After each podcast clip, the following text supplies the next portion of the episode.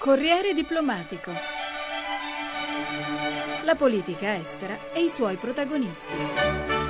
Ed eccoci, come annunciato dalla sigla, all'appuntamento con Corriere Diplomatico, appuntamento dedicato all'Afghanistan. L'impegno occidentale infatti sta per essere considerevolmente ridotto. Nel corso del vertice della Nato, che si è svolto nei giorni scorsi a Chicago, è stato stabilito che dalla metà del duemilatredici le truppe dell'alleanza non parteciperanno più ad azioni di combattimento. Entro la fine del duemilaquattordici, inoltre, i contingenti militari dei paesi della Nato, tra cui anche l'Italia, abbandoneranno il paese. Resteranno soltanto piccoli reparti per addestrare i militari afghani. Ma il neopresidente francese Hollande ha deciso che le truppe di Parigi non rispetteranno questo calendario ed inizieranno subito il rientro in patria. Vincenzo Mungo ha chiesto a Giampiero Gramaglia, consigliere dell'Istituto Affari Internazionali ed esperto delle questioni dell'Alleanza Occidentale, se l'anticipato ritiro francese può costituire un problema per gli altri contingenti. Il ritiro francese in caso di eh, elezione di François Hollande era eh, largamente previsto dalla piattaforma elettorale del nuovo presidente, quindi non è un elemento di sorpresa per eh, i partner della Francia. Da una parte il presidente americano Barack Obama ha in questo momento più bisogno di una intesa con la Francia sul fronte del rilancio dell'economia, del il rilancio della crescita in Europa, per usare la posizione francese, utilizzare la posizione francese e la mediazione italiana nei confronti di Angela Merkel e indurla ad attenuare la posizione del rigore, e quindi non credo che ci sarà tensione Francia-Stati Uniti sul punto Afghanistan.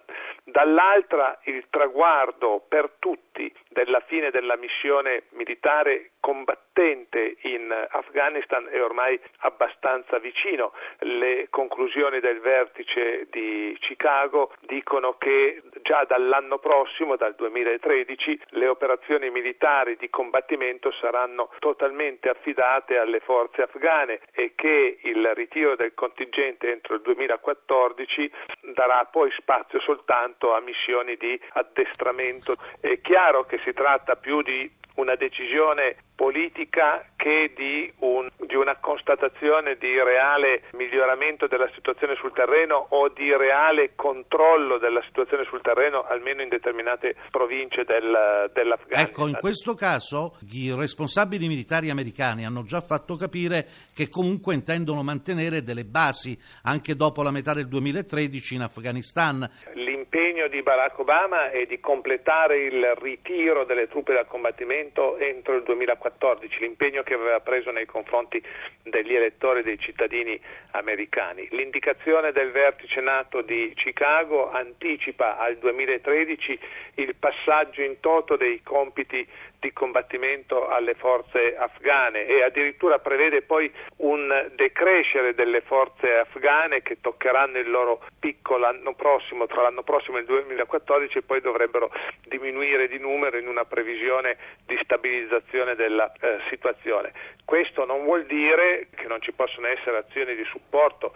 Mi immagino per esempio azioni di supporto aereo a, alle azioni, al, alle iniziative di combattimento o agli impegni di combattimento degli afghani sul terreno. Sulla situazione che potrebbe crearsi in Afghanistan dopo il ritiro delle truppe occidentali sentiamo il professor Andrea Margelletti, presidente del Centro Studi Internazionali. Si pensa di continuare la missione in altra forma dopo eh, il duemilaquattordici, perché le forze armate afghane già adesso in molte aree hanno preso la mh, responsabilità della sicurezza dei loro cittadini, ma immaginarsi eh, che tutto l'intero paese verrà pacificato, che il governo di Karzai possa controllare tutte le aree senza supporti esterni è inimmaginabile allo stato attuale. Gli occidentali quindi in qualche forma dovranno rimanere in Afghanistan. Per il momento si pensa all'addestramento delle forze afghane, dovrebbero restare anche delle basi americane. Sarà sufficiente? Beh, sarà saranno credo diverse migliaia di persone quelle che rimarranno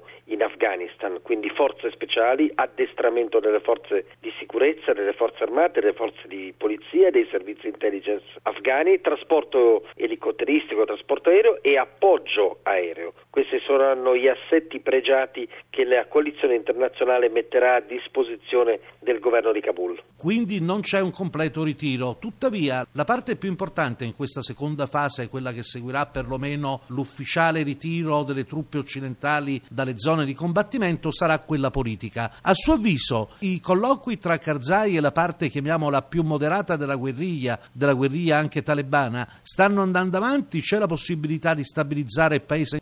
I colloqui non si sono mai interrotti di fatto, ma bisogna avere l'onestà di dire che la controparte, gli insorti, non sono una realtà monolitica ed è difficile anche mettere d'accordo tutti loro, perché molti dei combattimenti li fanno proprio tra di loro, ma certamente gli afghani hanno una mappatura del, dei pesi e dei contrappesi della loro posizione ben più chiara di quelli della coalizione internazionale, quindi occorre avere fiducia anche nella capacità di quel paese di trovare una soluzione interna ai loro problemi. E parlando di talebani e di Afghanistan non si può non parlare di Al-Qaeda, con un atroce strage a Sana'a, la capitale dello Yemen, ad opera di un kamikaze che si è fatto esplodere nel mezzo di una parata militare. L'organizzazione terroristica ha fatto sentire ancora una volta tutta la sua potenza delle ramificazioni nella penisola arabica.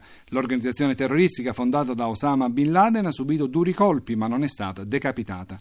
Virginia della Pietra ne ha parlato con Arduino Paniccia. Possiamo dire che Al-Qaeda assomiglia a un'idra più teste? Ha avuto dei colpi ma non è stata debellata. Perché? Perché debellare un'organizzazione terroristica transnazionale che, non dimentichiamolo, dieci anni fa aveva qualcosa come settantamila aderenti e operava in più di trentasei paesi, non è stata naturalmente un'operazione semplice. Comunque Al-Qaeda è riuscita a cambiare strategia e appunto, nonostante le forze della coalizione e nonostante l'impegno profuso da tutte le organizzazioni per combatterla, è riuscita a trovare dei nuovi, come dire, paradisi fra virgolette nei quali operare, sicuramente il Corno d'Africa e sicuramente di fronte lo Yemen, che è una delle sue nuove roccaforti. Questa è la situazione attuale e nello Yemen Al-Qaeda ha il suo stato maggiore. Per quale motivo Al-Qaeda è particolarmente virulenta proprio nello Yemen? Nello Yemen è in atto una guerriglia strisciante tra le forze del terrorismo e le forze statunitensi, perché vicino allo Yemen vi sono dei paesi assolutamente strategici, a partire dall'Arabia Saudita per finire agli Emirati. La zona è la zona dove ci sono le più grandi riserve mondiali di petrolio ed è una zona essenziale non solo per gli Stati Uniti ma anche per tutti gli altri paesi industrializzati e avanzati. Paralizzare quell'area sarebbe un disastro dal punto di vista economico e dal punto di vista delle prospettive. Gli americani quindi hanno ingaggiato un braccio di ferro con le roccaforti, con i combattenti di Al-Qaeda, e lo Yemen è sostanzialmente il punto in cui gli scontri e le frizioni sono maggiori. Sappiamo che nello Yemen c'è stata una forte crisi istituzionale, la cacciata a furor di popolo del presidente Saleh, che aveva governato con pugno di ferro per oltre trent'anni, ora c'è un nuovo presidente. Ebbene, Al-Qaeda ha approfittato di questo vuoto istituzionale, addirittura nei villaggi del sud dove si è arroccata fornisce gratis alla popolazione acqua ed energia elettrica. Lei condivide questa tesi del vuoto istituzionale che ha favorito Al-Qaeda? Certamente